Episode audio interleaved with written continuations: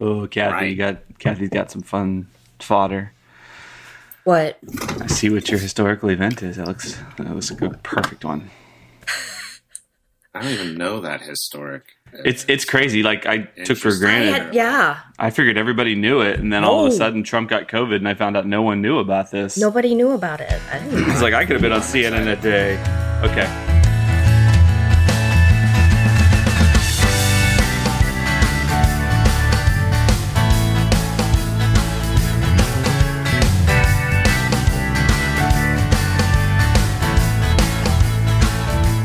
Welcome to the fascinating podcast. I'm Matt Mikalatos.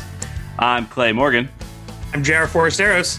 And I am Kathy Khang, and on this week's show, we're going to be tackling our dream movie projects. But Yes. before that, we need to talk about revenge. In this troubled time, you've probably been thinking about revenge. Well, so have the orcas. Dun, dun, dun. the orcas. Whose Uh, story ye- was this? Yeah, so off the Spanish coast, uh, there are orcas that are attacking sailboats and other boats that are going out on the water. So they've actually closed it down, unlike the uh, beaches in Jaws. Uh, and they think it's because, as they've been looking at the orcas attacking, they think it's because they've all been hurt by boats, like hit by propellers and stuff, and they're not going to take it anymore. No, they're not going to take it. Nope. Hashtag never forget.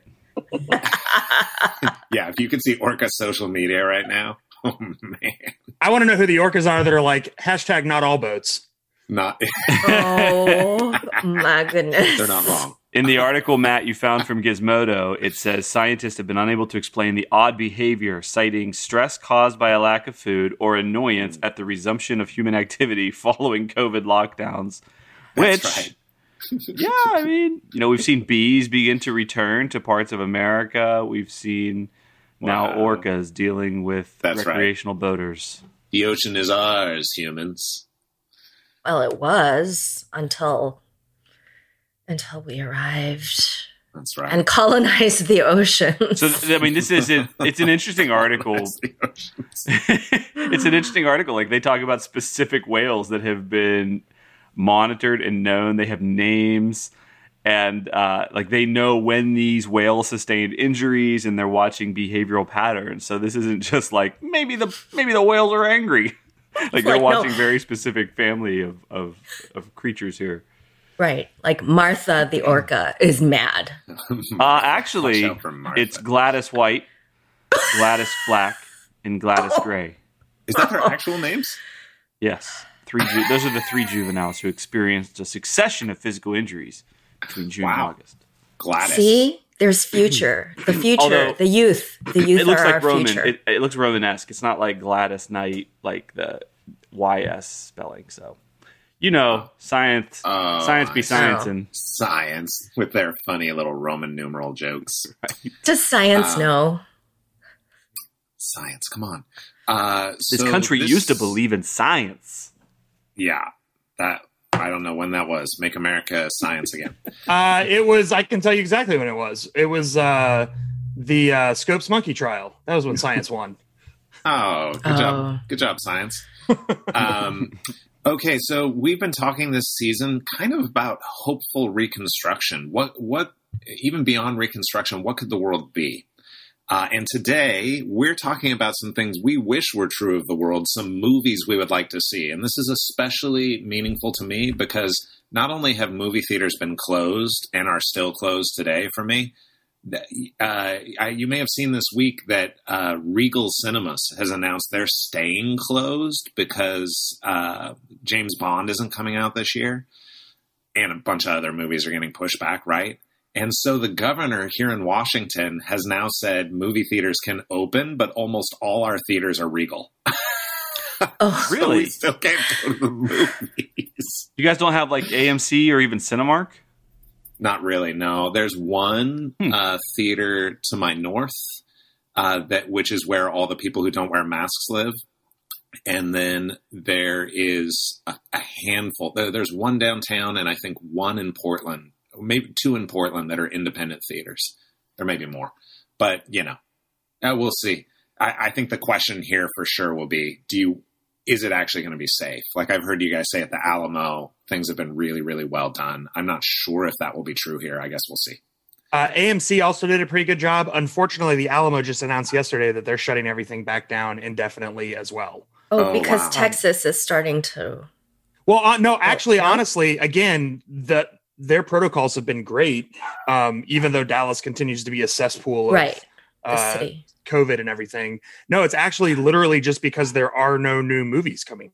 Oh. Right, right. You can just keep showing Beetlejuice every day, but Which again, the Alamo has made. I mean, they've definitely made a let's call it kind of a side hustle out of that, right? They show uh, revival screenings all the time or do movie parties and stuff like that. But still, the main driver of their business is the new movies coming out. And, you know, once, you know, when Tenet came out, everyone thought, oh, okay, this is going to be it. And then Tenet basically bombed in the United States, uh, in large part because New York and LA are still closed, and those really drive the markets. But then, uh, then they went ahead. You know, Disney Disney released Mulan, which was supposed to be their big summer blockbuster, straight to Disney Plus, and that was kind of the death knell. Um, they, you know, they pushed back. You know, Black Widow got bumped again. Uh, I heard a rumor. Now, this is a coming from one source who has been reliable in the past that Warner Brothers is considering dropping Wonder Woman straight to Oh, video on demand uh, in December instead of pushing it back. Um, yeah, so I mean, and then when Bond got pushed back again, that was like the fifth time it got the date got changed. Uh, that was when again Regal made the decision first, and then uh, Alamo followed soon after. So I really wonder how long AMC is going to continue to stay open. Hmm. When again, there's just Wow. no new movies to show. Right. which Yeah. which is why this show is aspirational today. Like right. we're we're gonna be talking. So we have broken it into three. We've asked each host, and we haven't talked about it before the show. Uh, we've asked each host to pick a historical event, a current event, and then like a novel or something that they'd love to see on the screen. So that's where that's where we're gonna. Did you did you guys all do your homework? Was that homework casting our film in its entirety? Because yes, No. I did. um, no, nobody that ever wasn't part of said nobody ever said in its entirety. Nobody ever said anything about casting that I recall. Hmm. I'm going to go back and look at the message. Hmm. I, I actually heard that we were supposed to cast it and decided not to because I'm going to try raising the money for the films first. JR and his fake news. We're going to go back and read the documents. What is document? No. documentation? We're going to go into sec- the next segment. We're going to talk about the movies Thank that we want to make based on a historical event because we are trying to keep our episodes a little shorter. It's not going to this- work this time. Oh, yes, the shorter is. part, yes, it is because I didn't cast any of my movies. And if Okay, you guys talk over Kathy, she's just going to be like, I'm talking. I'm speaking. I'm speaking. thank you, Matt. Thank I'm you, Matt. speaking. Thank you, I'm Matt. speaking. All right. I'll go first because I did not know this was a thing. Okay. Cool. Bring All it. right. Yeah. So apparently, Woodrow Wilson had a stroke, and What, they recently? hid it. They hid it from the American public, and his Are you wife was Well, who was acting Woodrow Wilson, Essentially, Kathy? well, he was a president. He was a apparently he was Okay, a wait. president. The president had a stroke. he had a stroke, and they did not tell the American public. What? Yeah. I mean, this was a long time ago. This was before the internet. So I suppose it was a little easier to hide things. He was the from president public. during World War One. But So who? How were they? They were hiding it from like everyone. Like, did his cabinet know? Like, who? Who was on the inside? I I haven't read too much into this because I just recently found out about this. I've never heard of this. If only we knew a historian. I know. And then she pre screened all matters of state. So essentially, she was acting president Wow. because there was no succession and he wasn't dead, right? And he wasn't going to turn over power to his vice president. So it so we had a we had a female president. Greetings, citizens. Would you like to hear some historical Yes. background? Yes. Is it real though? yeah, Jr. What happened? Uh, I used to love teaching this because, yes, Wilson was elected. He said the country would not go to war. They went to war. So Wilson's legacy essentially is he's the architect of the League of Nations when the when the treaty was done to wrap up World War One at Versailles, France. And he was in poor health, and it really beat him down and wore him down. And this came up a lot recently, Kathy, right? Because we had a president Yes. who was potentially incapacitated. So um, you're right. The president's wife, and and as a matter of fact, I mean, I I believe it was a second wife situation. So there was there was a lot of uh, questions already about you know just the the way we question leaders and their relationships. But yeah, We do. Edith Wilson. Um, they did not even tell the vice president. What? Um, he- the, the Oh. President Wilson was completely like in a coma, and they did not want to reveal the severity of the president's. So it was like her and like the doctor, what? and she's just like, "I got it. We're not going to Oh my like, gosh. reveal this." I saw like extreme left wing Twitter people saying like President Trump is going to say that Ivanka has to take over, like kind of like conspiracy theory level stuff. And I was like, come on, people, like that would ever happen. And now you're telling me it's basically happened before. yeah, like a Yes. hundred years ago. oh my gosh. That's nuts. For like I mean, a I guess month, that's why we right? learn history, right? Yeah. Wow. Did she? Was this for like a month? I mean, this wasn't like a day or two. Oh, it was longer. It was months. Yeah. Yeah, it was. what?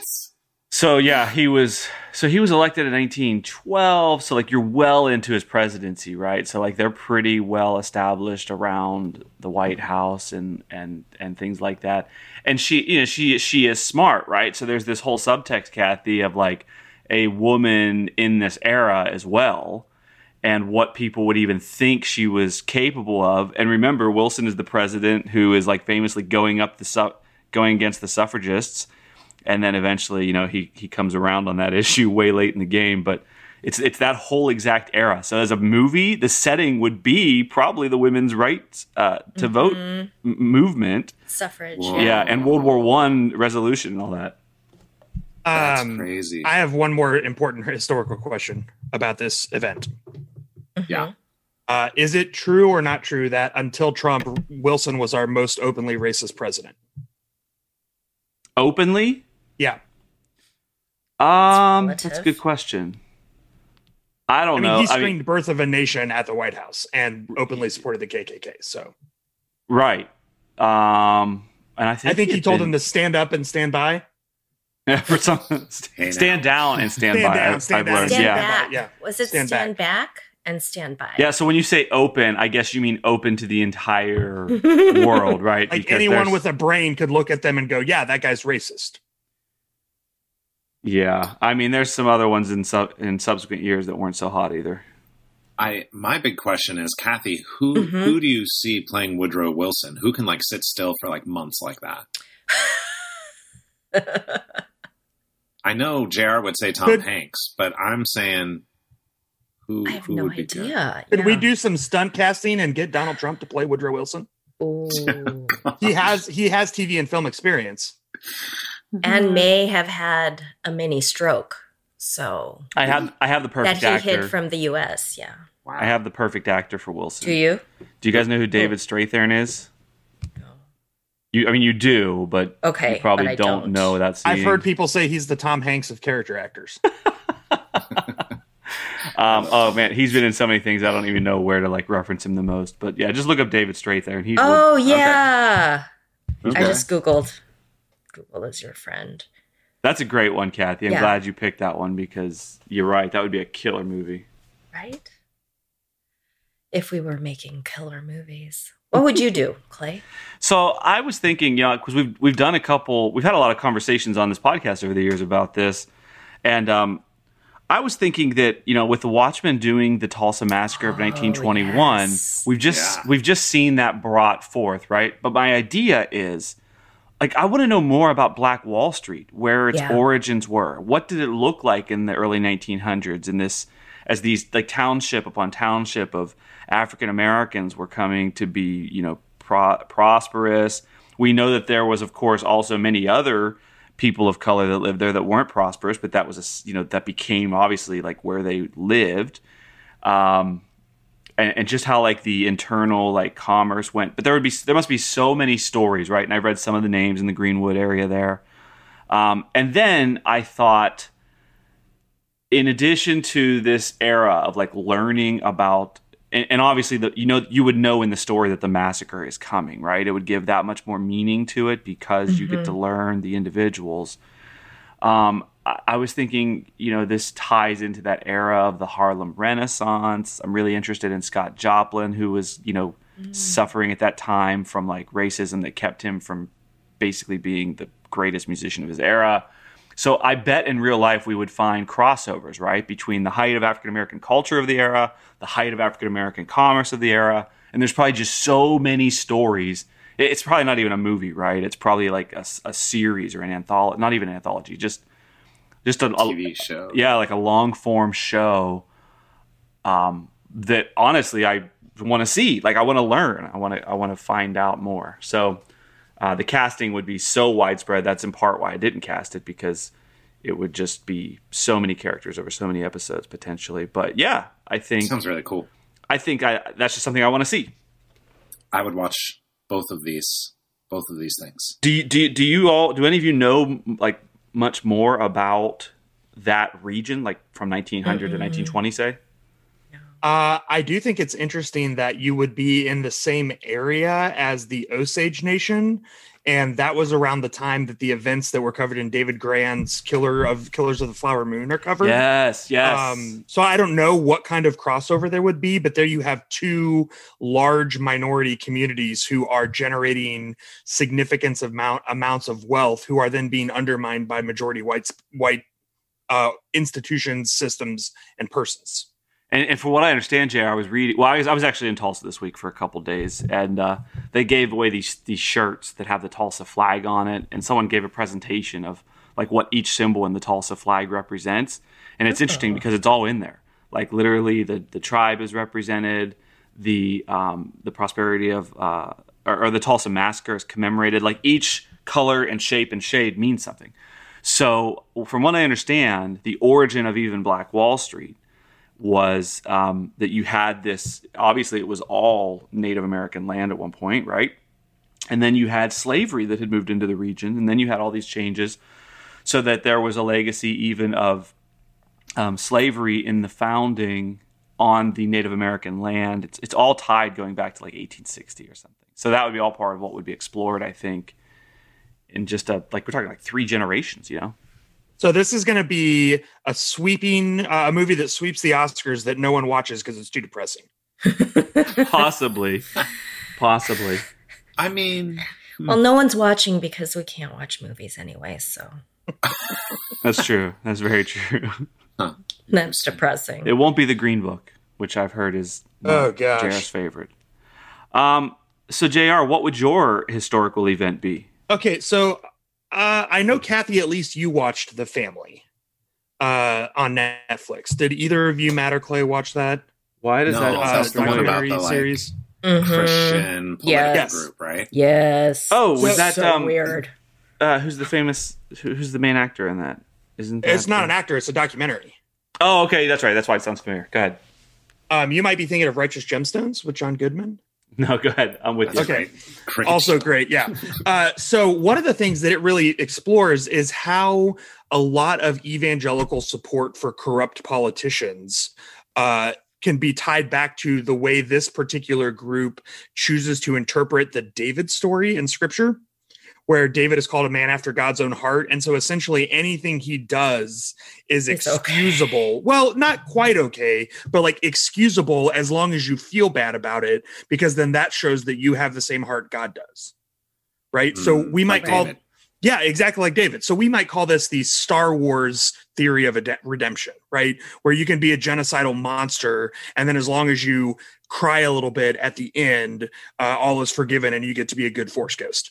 Um so I would love to go back and do this would probably not be a movie. This would probably have to be a a series, um, maybe even a multi-season series Uh, and I would want specifically to cast David as a white actor. So I'm thinking someone like Chris Evans, someone who really gives us like Captain America vibes. I mean, like literally, I want him to be like, Literally. yeah, I mean, literally, right? I want like, I want us, I want the, I want the, the average American viewer to instantly feel like they're on his side, and then I really want to just want to chart what David does, and I think I would like the rest of the actors to all be uh, Middle Eastern Asian, um, to be uh, to to really underscore, I think, the way um, that the the David story is used to. Um, just to, to whitewash a lot of what happened and what continues to happen. So I would love to cast Kal Penn as Saul. Uh, I think he has some pretty good dramatic chops, and I would love to see him, you know, put him in a little bit of aging makeup as the story progresses, let him kind of start to spin out of control. Um, there's an actor named Ian Alexander, uh, who is a trans actor who I think would be a really interesting uh, depiction of Jonathan. Um, I'd cast Naomi Scott. I don't know if any of you saw The Runaways um the uh, on the marvel the runaways if she was in that i would cast her as bathsheba and dev patel as uriah because dev patel just gives you this really like good dude Uh, vibes yeah, yeah, yeah. like you know like Yeah. like and you see him just like man i don't know anything about that guy but he's a good dude and that's Good what i want guy, for Wait, yeah. wait, wait, Jared. Do you mean Naomi Scott from the billion-dollar film uh, Aladdin, who portrayed Princess Jasmine? Oh my was she also in that Uh yeah, I am familiar. oh, okay great oh wait yeah yeah sorry Wait, Uh, has sorry. anyone else seen she that was movie? she was you? not sorry she was not in the runaways right no she was she was princess jasmine right so yeah naomi scott that's bathsheba um and then i would probably cast uh charles melton as king so- or as soon to be king solomon and uh ki hong lee as uh um oh my gosh absalom so i'd want to go through the whole thing david is a Oh. David is a young boy going all the way up through, seeing his terrible parenting, seeing what happened with Uriah, seeing probably what was a coup by Solomon to take the throne. I'd want to go all the way in and just show like it would be like Game of Thrones level intrigue, all of the all, you know, David David is a mercenary fighting with the Philistines against the Israelites before he becomes king, like everything. Um Shoot. You guys, I would watch all of these. So Good job. Well, yeah, If I we're were- amazing. If I were a rich producer, you'd all be getting millions. Green lights. Green light. well, Matt, what are you gonna make then? See Yeah. Okay. Okay, okay. So we already mentioned Birth of a Nation, which, if you don't know, if you're listening at home, it was a three-hour silent film that uh, popularized the Ku Klux Klan because they were shown as this patriotic. They were superheroes, like they're literally racing their horses against trains to catch the bad guys, right? When you say bad guys, you mean who are, black yeah, people, who are the bad guys? well, hey, It was the greatest Watch the thing for white no supremacy spoilers. until the Trump Um, administration.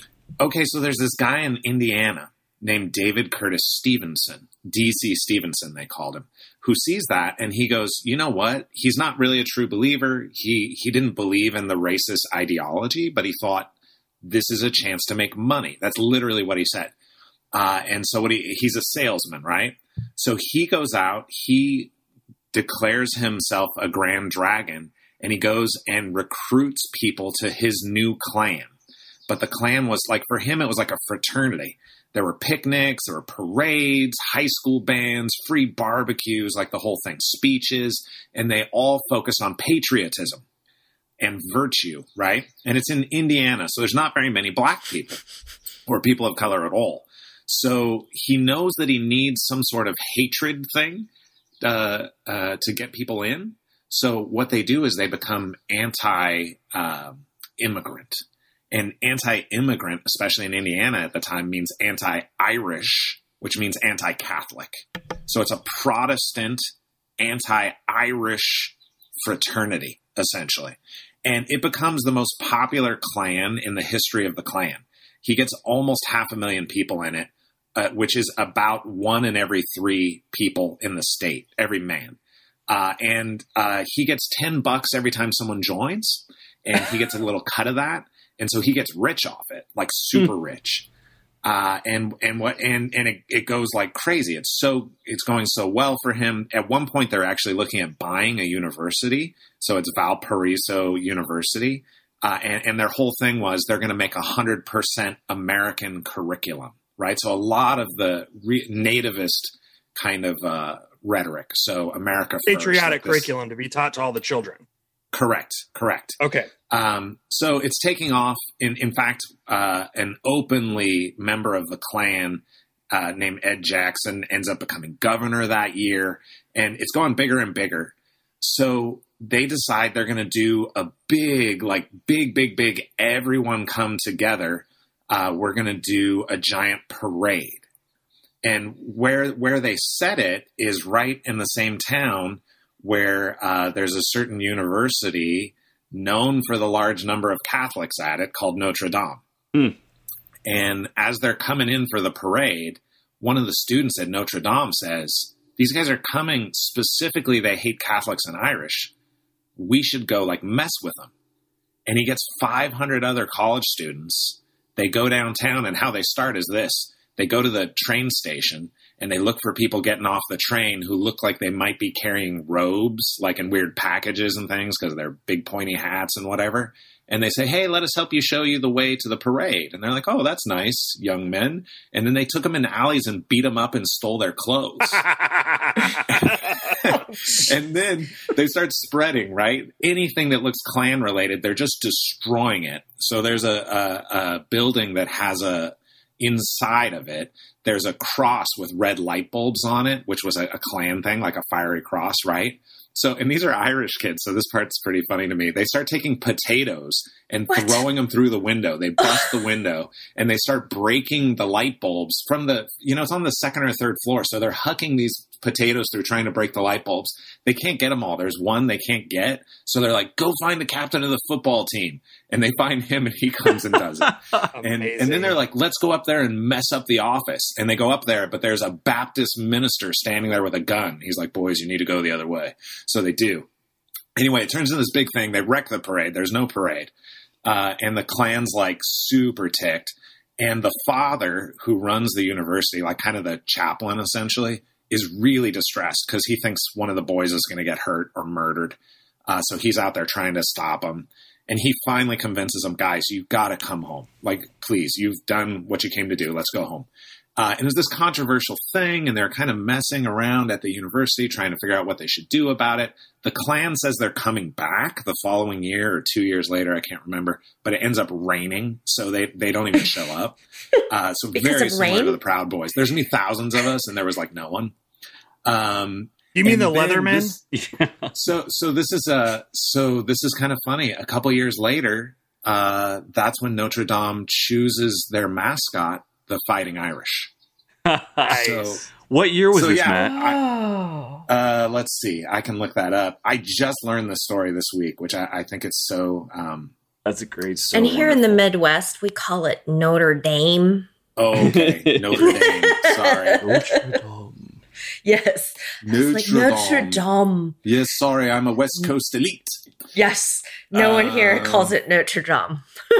Notre Dame. Do people at Notre Dame call it Notre Dame? They call it Notre Dame, don't they? They call it Notre Dame. I'm Notre sure Dame. they do. Uh, May of 1924. Oh wow. Interesting. Yeah, and they specifically chose South Bend because it's the most Catholic area in the state. So they were actually going there to kind of terrorize people, which sucks. And Matt, what you probably don't realize is that some of those football players became very famous professional athletes that you don't know about. Oh, uh, Sports ball. like, like in like soccer or something, or what? Like in football. It turns out that quarterback was. Tom Brady. No, we His- know his that. actual name was Harry Stuhldreher.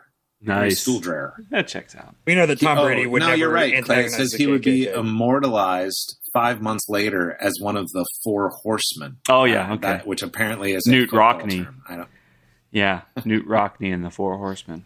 Those so he was he was the he had the cannon arm that allowed him to use the potato So to destroy the bulb. when I used to teach about the uh, Ku Klux Klan, I know that they were anti a lot of things, you know, more than people realize. And we would talk about the anti-Semitism, the anti-Catholicism, and a lot of times students would say like, you know, I, I I understood where it came from, and I know that there was a lot of anger and hatred against, you know, Irish Catholics in the 19th century. But is this kind of where it was really popularized as a KKK stand, stance? I I I think I I could be wrong, but I think what happened is this gentleman noticed the already existing hatred. Right, like as always, there's uh, there's some sort of financial issue. People are feeling strapped, and like, whose fault is it? Well, whoever arrived most recently. So that's the Irish. Okay. Uh, and it, it was easy. It was easy to identify them, right? Uh, because a lot of them had accents or they were Catholic. So you needed an identifier and you needed an outsider, and that's that's who was chosen. So I think he just Hmm. was opportunistic. I don't think he created it; he used it. and um, who would you cast as one part of this film? Who would you cast as the? This, I mean, this it's guy? all white people, so it almost doesn't matter. Like whoever. So Gwyneth Paltrow as the leader guy. That Emily tries to, Blunt. Right. He actually looks a lot like Rush Limbaugh. Like I'm not joking. Interesting. He, you you take a look at a picture of him. You're like, Oh. oh, is that Rush? So put Gary Oldman back in his Churchill makeup There you go. and make him Cinema. have an American accent like in The Dark Knight. Gary Oldman will do whatever accent you like. Um, well, I would watch all of these movies, including mine. Uh, yeah, that's interesting. let's talk about what would you. So that's history. What I think is interesting. All these historical events we chose have such strong, like, uh, parallels to things going on today. But what would you what would you choose for a current event? What would you choose for today that you think would be compelling? All right, let's hear it. Animated film Okay. about the Ooh. 30 to 50 feral hogs. yes, I would watch it. You have to say no more. and what is the what is the plot? No it's more. just there's some hogs. Is this like a what? homeward bound situation? Wait, I don't- I don't even hogs- do the care. hogs speak? oh, yeah. Yeah, yeah. It's animated Okay, so film, it's right? from the point of view of the hog. Absolutely. They're just Oh, trying yeah. to find a place to live and not be turned into bacon. Would we turn feral hogs into bacon? Oh, Kathy. Well, wait a second, Jr. This is a real antagonist, right? Because we Yeah. know that there's a an evangelical farmer, right? Who what, what was the don't know whole that thing that he's started this? evangelical. Oh, okay. What what was it about him? Clay's bias is showing. Uh, he was definitely a supporter of the Second Amendment. Second Amendment. Okay. Okay. So Yeah, evangelical. he- when- when a- Let's get him. When a famous country singer tweeted out his support of gun control legislation, yes. this farmer in Arkansas tweeted, But what am I supposed to do when 30 to 50 feral hogs run across my land and threaten my children? So maybe it's a coming together story, all right, of how the feral hogs. um, first of all, we learned that that's an offensive phraseology for them. Um, The how they are how like, they he come only to six know. bullets and there's 50 of us. We'll call them freeborn hogs. freeborn. That's the Free title. range. That's- Free the, the title is just Freeborn. Freeborn. Freeborn. So I've got three three main character hogs.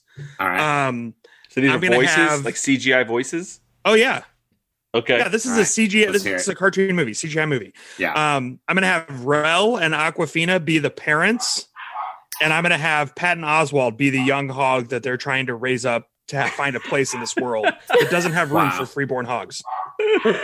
wow. Freeborn hogs. okay. Wow. Who's Rel? He's an actor and a comedian. Oh, that's not like a, an acronym. Those aren't initials. Nope. Okay. Okay. Not familiar, Jr. He briefly had a TV show. Um, I Was don't it called Rel? Yeah. Thought so. Um, I would I would watch that. In fact, I I am pretty sure my kids would make me watch it. Oh, I would watch that so hard. His name is actually Lil Rel Howery. Lil Rel. Oh, Lil Rel. Oh, that that helps. Okay. Yeah, that's what I I- He was didn't in that's know. was Tag. Oh, he's the. Have you seen the previews for Free Yeah. Guy? Okay, wait. Here we Guys, go. he's in Get Out. The He's the TSA best. agent in Get Out. Yeah, that's it. Like, that- oh. Oh, Lil Rel. Okay. Oh. Yeah. Okay. yeah, the no, Lil for real. didn't Like, help me, he's but Get awesome Out. in that. Okay. And I recently saw. I've seen him in a couple. Did things you really since just then. say for real? Uh, Come on, Clay. for real? What's wrong with for real? That's his name. Lil Rel. Oh, okay. Oh. womp womp. All right, back. Reeling you all Kathy? back in. Yes? What is your current event? Oh, it's the White House COVID cover up. Oh, real current.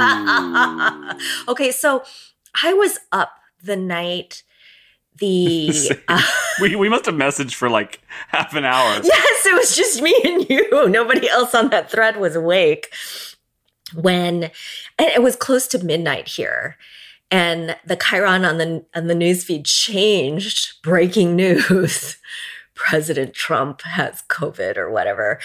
Oh. Um, and because earlier in the day it had been announced that Hope Hicks had tested positive and it was news reporters, it was journalists who had broken the story. So it wasn't the White House letting the public know that this was happening. And so the way the story played out was that, oh, was Hope Hicks the first one to test positive? We don't know because no one is very is being clear about who tested when and when the president's last negative test was. So, as far as I'm concerned, this is a big old cover up. And then last night was the vice presidential debate. And while a fly took center stage for three whole minutes, and if you don't know what I'm talking about, you all need to just Google fly Mike Pence and you'll figure it out. Um, the vice president had something going on with his eyes. Right. Like Who's- one eye was like really red, right? It, it looked like he secretly had accidentally revealed his lizard eye. Was like Yeah. infected or something, or Well, had pink both, eye, or both eyes were bloodshot, okay. but the one eye looked inflamed. It looked angry. Like if there was, if you had an angry eye that was slightly oozing and Ugh. red, that's Ugh. what it would look like. And it wasn't just like blown uh, blood vessels. Because I was reading Twitter and someone's like, oh, maybe stress and he blew blood vessels. No, that's not what it looked like. I have had blown blood vessels right after birth, pushing out an eight and a half pound baby. Mm. I looked, my eyes were just bloodshot.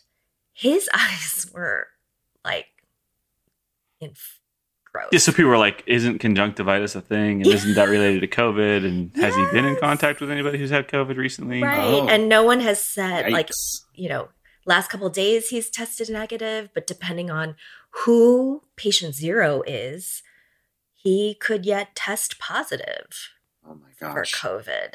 So, anyway, I think that this whole situation would lend for, I mean, it could be, it, it could be a little bit of a comedy, I suppose that it could be. right? Yeah, sure. Sure. I mean, there's a lot of irony involved in the way it's spread, for sure. but um bump. I, I mean, yeah.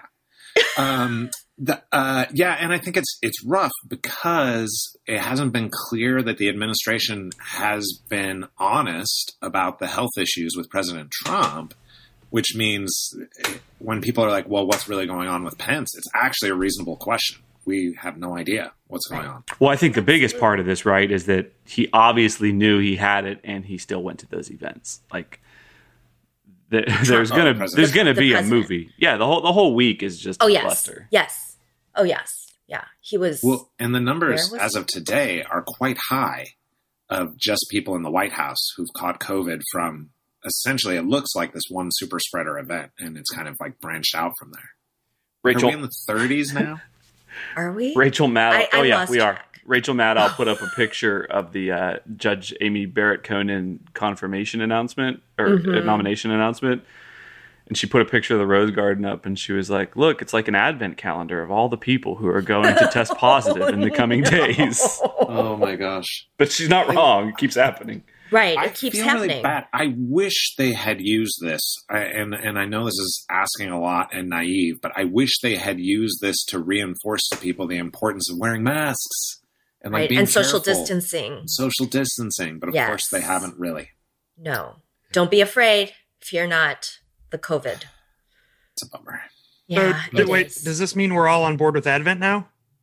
We've always been I on mean, board with Advent. Advent. Kathy, I Advent have the tapes. Oh, Oh yeah, yeah. oh, are there past always with his proof?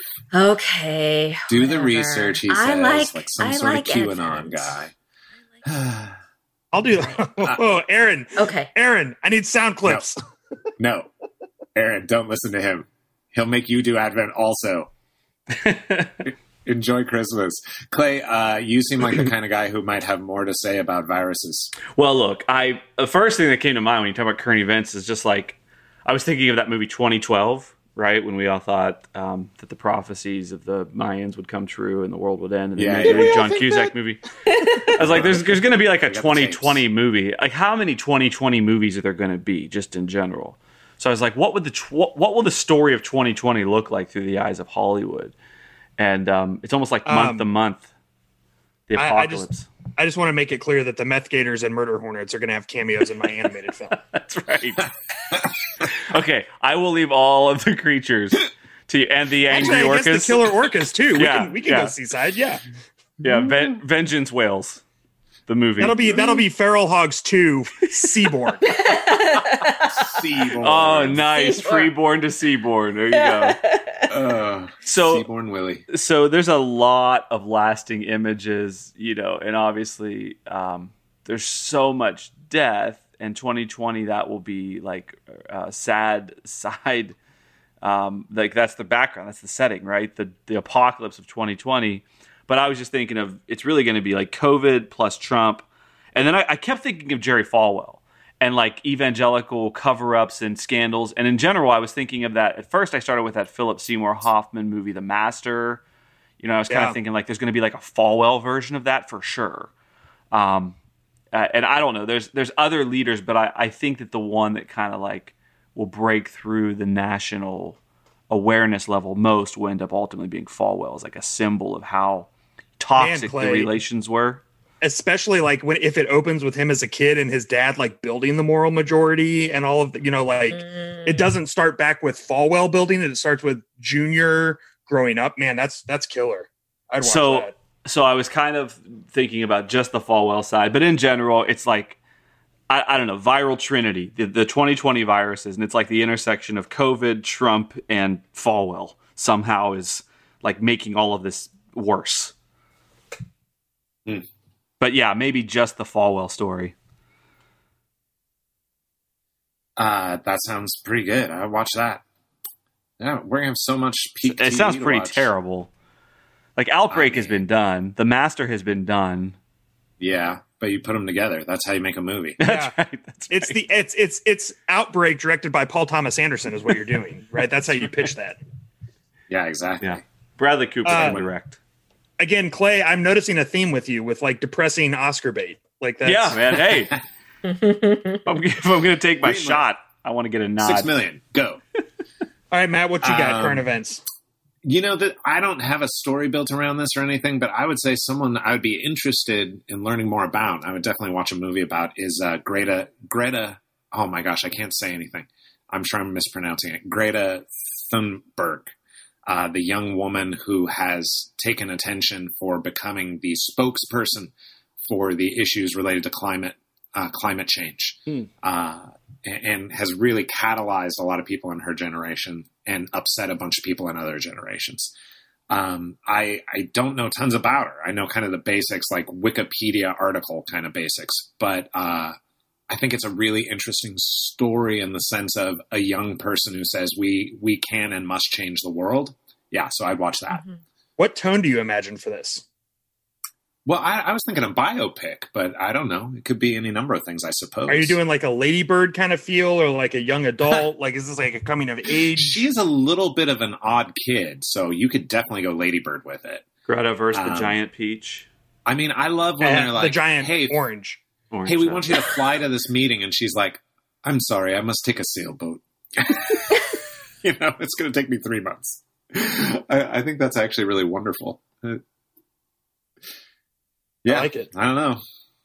That's that's it for me. I know it's not. This will keep us busy. Are you planning yeah. to cross over with the killer orcas then, or should I stay away from that? Oh sequel, yes, or- no, yes.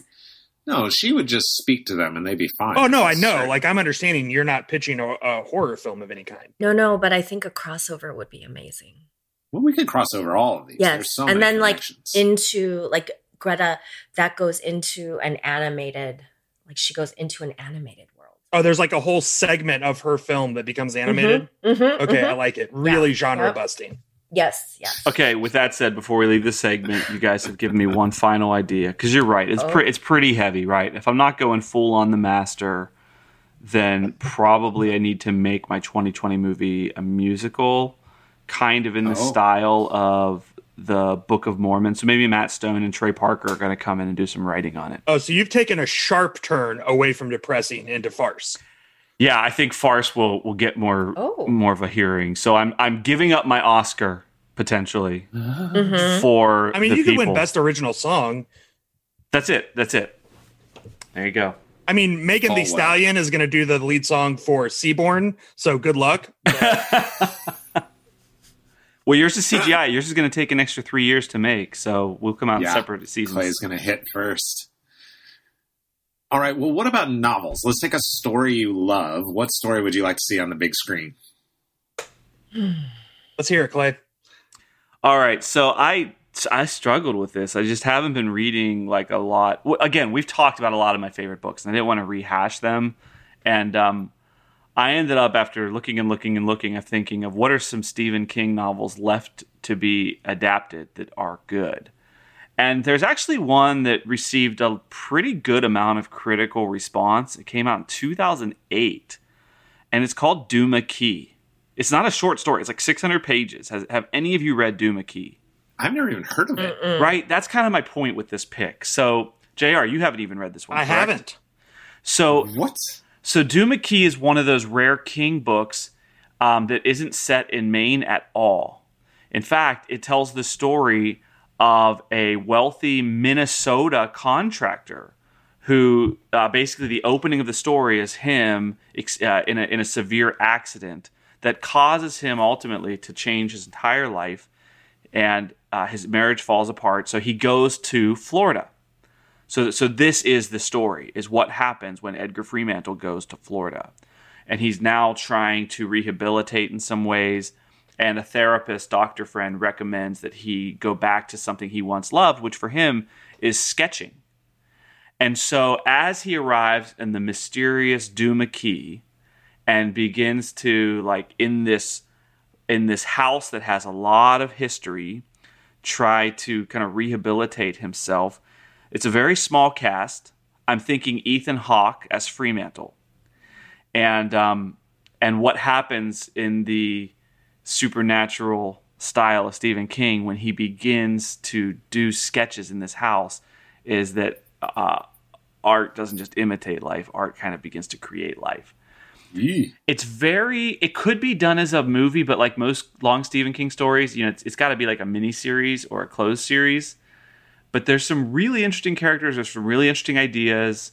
There's some people who felt that two-thirds through the book it's that typical stephen king thing of like this could be shorter or it got a little too weird. But generally people liked it. It's just it fell in this time period where people just don't know this book. Or people who read king didn't want to read this book as is evidenced by like you guys having never read this one so I think that would be kind of cool to have such a you know high profile property that hasn't been touched yet be done into a movie. Hmm. And since no one's reading, What's that? and She since said no, one's, reading reading, right now. I'm Yeah. back, it's baby. it's been hard. It's been hard to read. So has been, but I I- would prefer watching. I, uh, I I got over the hump and I'm back to reading. So I'm, I'm Okay. I, Yeah. I have read some. I read one book.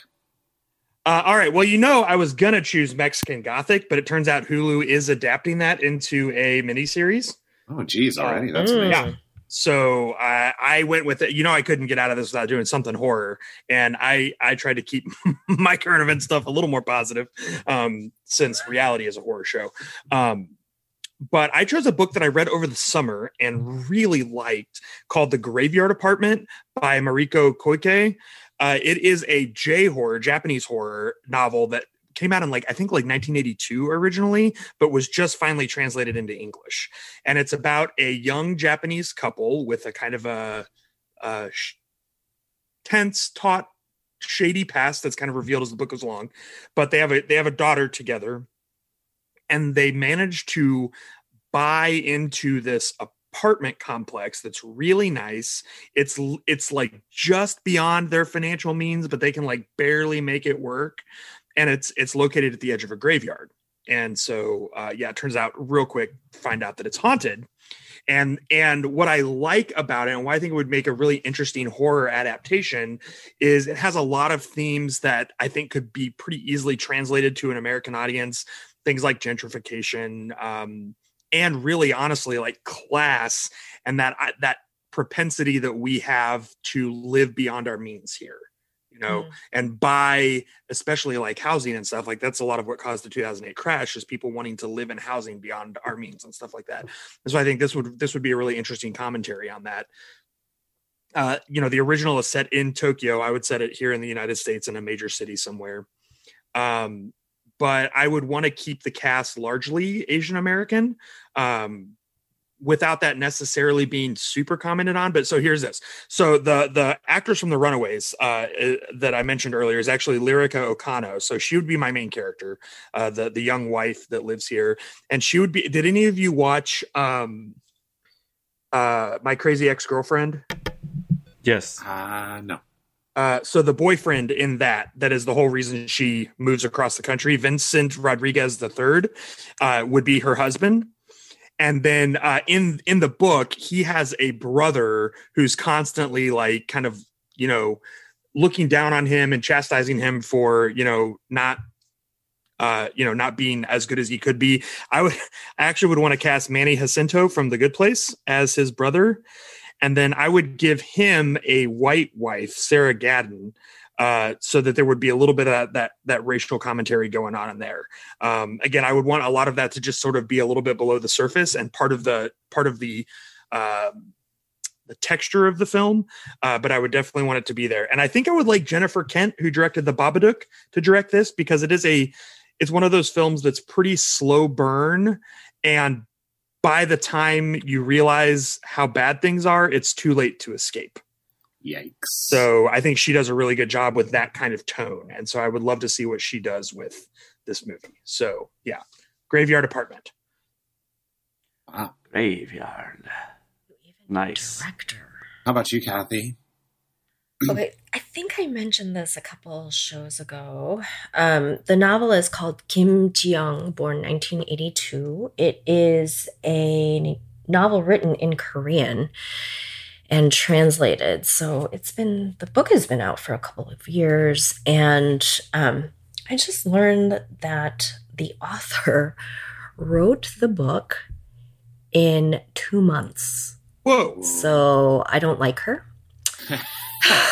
wow. Um, so uh, uh, she Jo Namju, and she's a former TV scriptwriter. So uh, and she was asked like, "How did you do that in two months?" And her quote, I love this: "Kim Ji Young's life isn't much different from the one I have lived. That's why I was able to write so quickly without much preparation." And that like was a knife in the heart because this book um, centers on this young woman who becomes a stay-at-home mother and it's kind of her uh, i don't not fall but her her journey in depression. And the depression is really manifest um, and triggered by the everyday sexism that sh- this young woman has experienced since her childhood and the book is placed in Korea, but it could equally be placed here in the US. So Mm. I really resonated. And then I was fascinated by this because I've had conversations with my parents. And the story has always been that they came to the US because they wanted a better life for themselves and for their children, uh, plural, but they only had one child at the time, and that was me and talk around like life for a young woman and how it would be better in the US. And so it was really interesting to read this novel and this this you know fictional characters plunge into depression. And I thought, "Oh, so maybe not better? I don't know." Um, so I would love to see this made. So I was reading up, and apparently there is some sort of film adaptation, but who knows when or if it'll ever be released. There is not much information about that. Oh, it's been made, but not really. It hasn't been released, and it's not clear like if it's done shooting or Oh. I can't find much about it.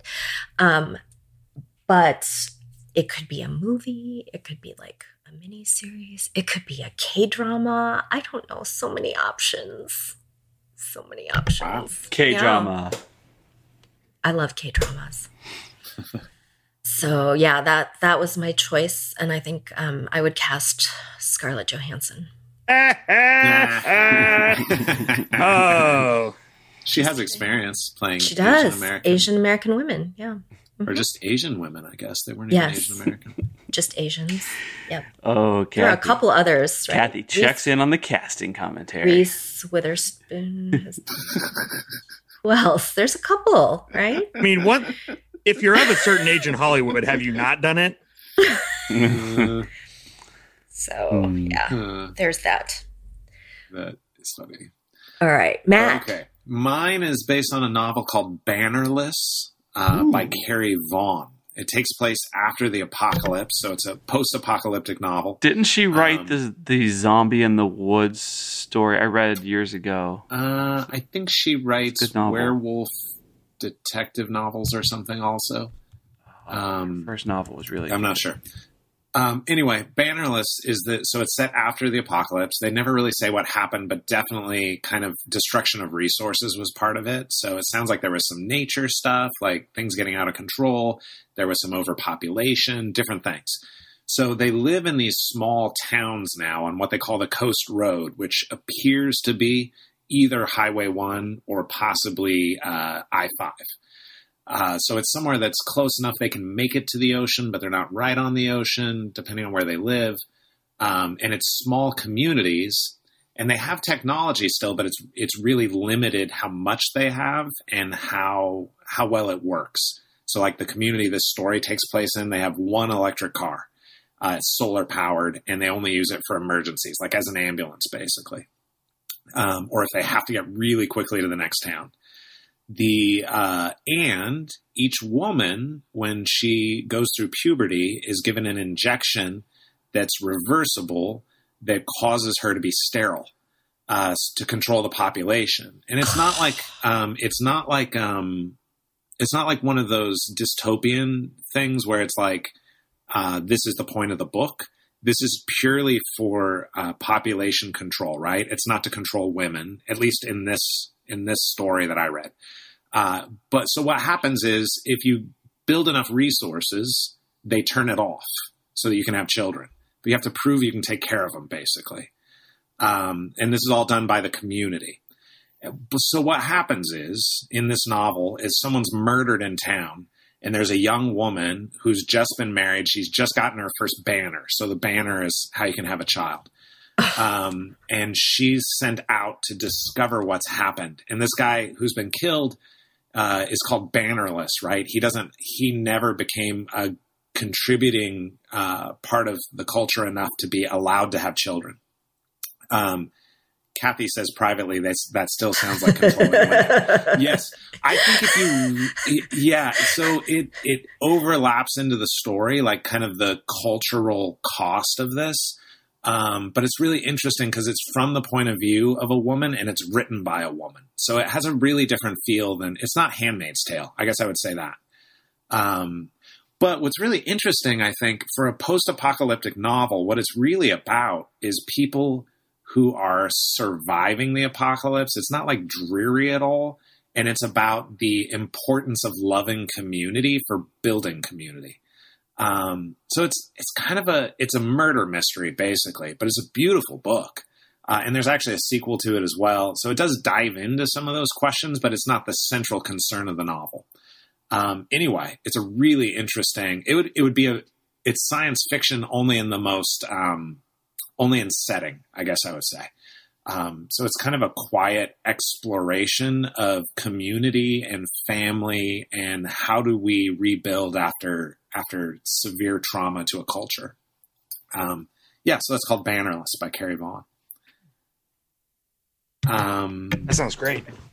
How come the guys never get shots? Shots, shots, maybe they get shots, shots too. I don't remember, Kathy. I kind of Probably blanked that not. part out. Kathy, Right? Oh my gosh. Nothing gets taken out of your bodies I or really anything. want to talk about that thing I sent you guys earlier this week, but I feel like maybe we shouldn't. um, Kathy, you might enjoy a fantasy series I've been reading where they. It's funny because they still do the gendering kind of stuff that we do. Like, well, women are more fit for Mhm. this, men are still fit more fit for this.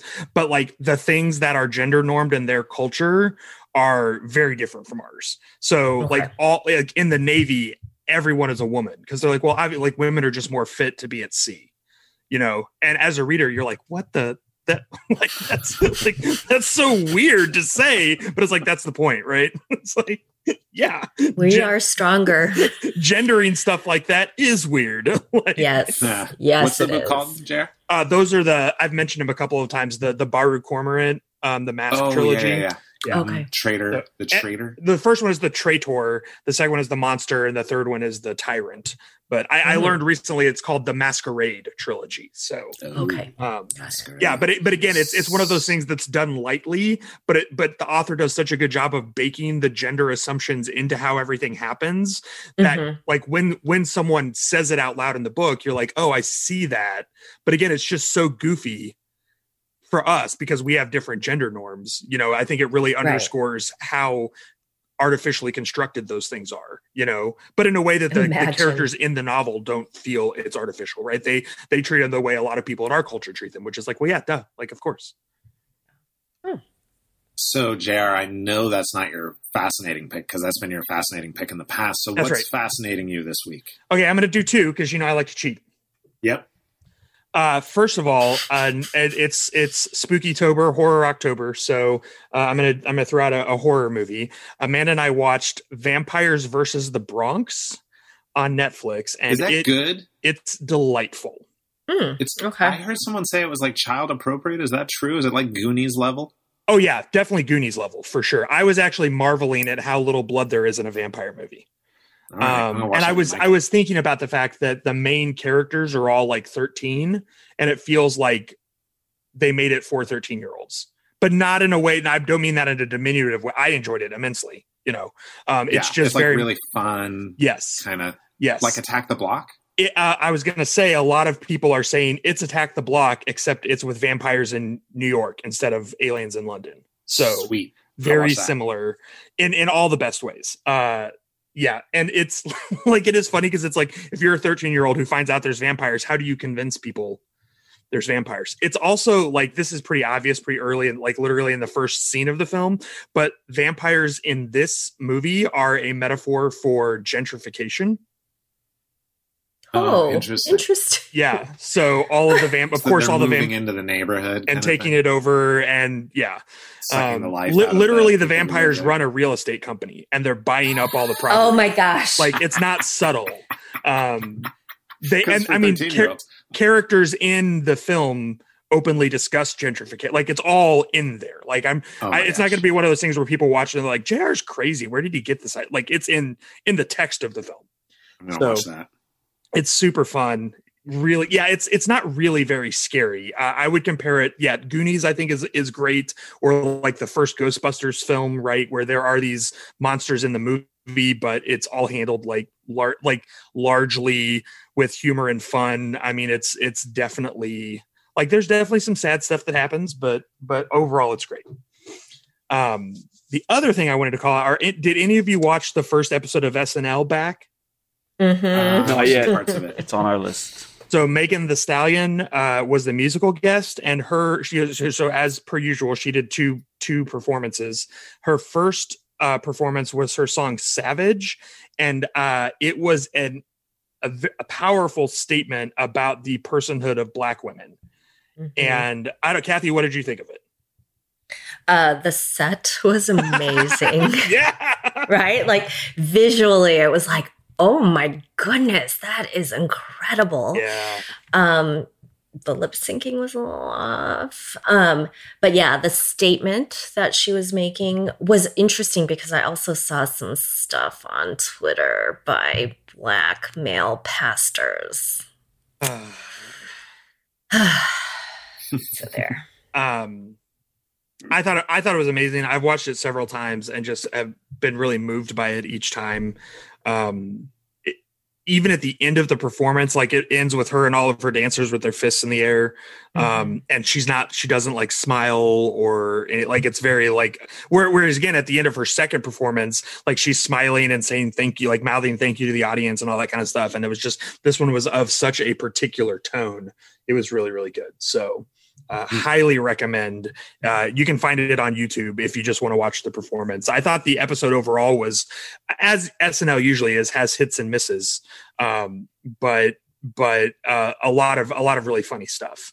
So um, and and again that that performance was worth watching the whole episode if you had to, but you can find it on YouTube. So, Clay, what do you got? Cool. Uh, yeah, Jr. I told you about this album the day it came out. The new yes Queen and Adam Lambert live around the world album.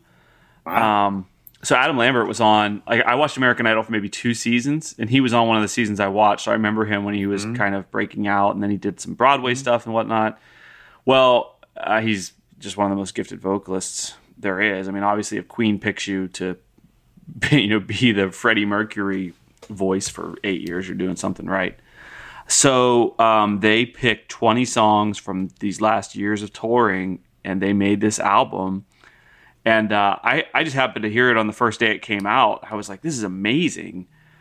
And um, a couple of the songs that are like my favorite Queen songs that aren't really the most popular ones are on there. So that was extra cool. And then JR listened to it a couple days later and was like, dude, yes. And now, JR, I don't know if you heard this, but it's uh, they're in line to potentially get their first number one album in 25 years in the UK. Wow. So wow. they're either going to be first or second this week.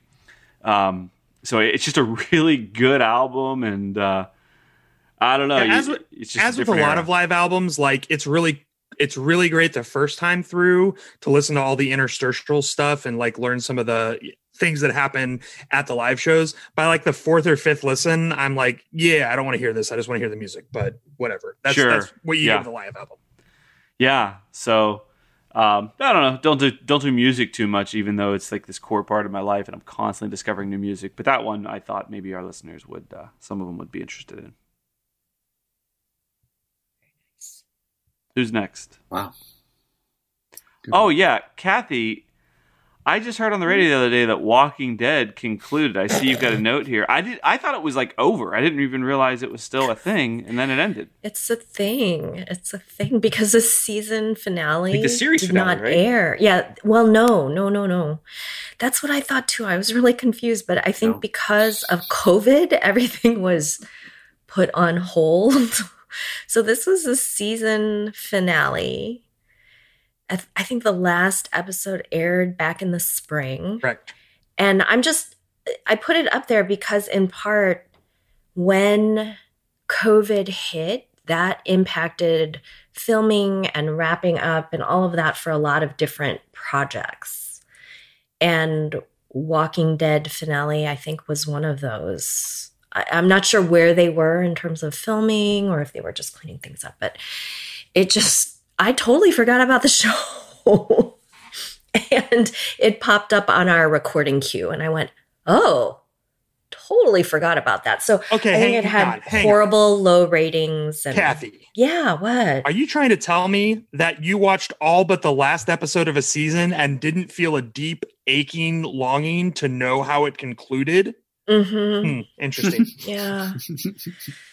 it's weird what a global pandemic will do. oh, I thought that was a commentary on the quality of the perspective season. No, no, not at all. I still feel like I need some closure and all of that kind of stuff. I can't say that this episode did that for me because I literally have forgotten what had happened.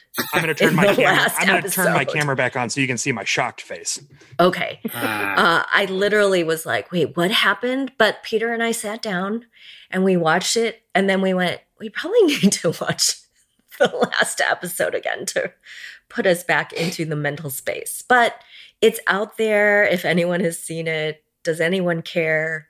I also feel like someone must care because they're planning, I think, three spin-off series and Yes! a movie series. it was crazy because that was the other thing. I just have not gotten into any of the spin-offs. I think Peter was watching one for a while and they promoted another one. I was like, "Oh my god, how long does the zombie apocalypse last?" Well, that's the trick. the The first prequel, the first series was a prequel series. yes. Well, and and the next one's like about kids. right, it's like a parallel thing. Daryl and Carol are getting a spin-off, and I think Rick's getting movies. Is getting a spin-off, Rick's getting movies. and Rick's getting movies. Yeah. Well, does it matter right now because movies aren't really. I mean, he's getting They're like not TV happening. movies. I mean, they're yeah, TV. Yeah. Yeah. So all right. the point being, wow, that's a lot of Walking Dead. It is. Who's left? Matt. Me. Uh, you guys, there's a show called Utopia on Amazon Prime. And I've been debating because of uh, it has two kind of bigger names in it. One is John Cusack, and the other is Rainn Wilson. Oh, Uh, Hmm. but but they're not. I don't want to say they're not main characters. They are, but they're not the main core of the story. okay. Uh, so I kind of walked into it not exactly knowing what it is, and I was like, "Oh my gosh, what is this?" I was watching it with Zoe, and the first episode, basically, Utopia is a comic book, and in this comic, some people think that it's just like pop culture, and other people think that this comic has predicted worldwide plagues and diseases and things like this. They can see all these patterns that show you the things that have come and uh, that comic was called Dystopia. And there's a sequel to it called Utopia, but no one can find it. Like the artist made it, but it never was printed. Uh, and what happens is in the very beginning of the show, someone finds this comic and goes, "Oh, I'm gonna I'm gonna auction it off at a at a fan convention," and then uh, and then yeah, everything goes very very crazy and pretty scary from there. And I think it being a pandemic right now helps make the show even more frightening. I was watching it, I was like, oh my gosh. Like I was so stressed out. At the end of the second episode, I literally stood up from my seat and was like, no. Uh, yeah, it's it's intense. Zoe and I Zoe and I watched it, and then we told Allie, who's living in California last night, we're like, watch it. And I woke up this morning, and her Snapchat was just full of pictures of her like showing scared faces. Like, what is this? Why did you tell me to watch this? So it's it's fun. It's not like a it's not horror. Like it's not going to scare you that something's coming out of your closet, right? But it's uh, which is my definition of horror, right, Jr. Um, but uh, but it's it's definitely it's frightening kind of conspiracy theory stuff. The acting is is good, and the writing. Uh, there were multiple surprises for me, and that doesn't happen that often in TV. But where I'm like, oh no, I did not see that coming at all. Um, so anyway, Utopia, worth your time if if you're into that kind of stuff. I'm in. I'm in.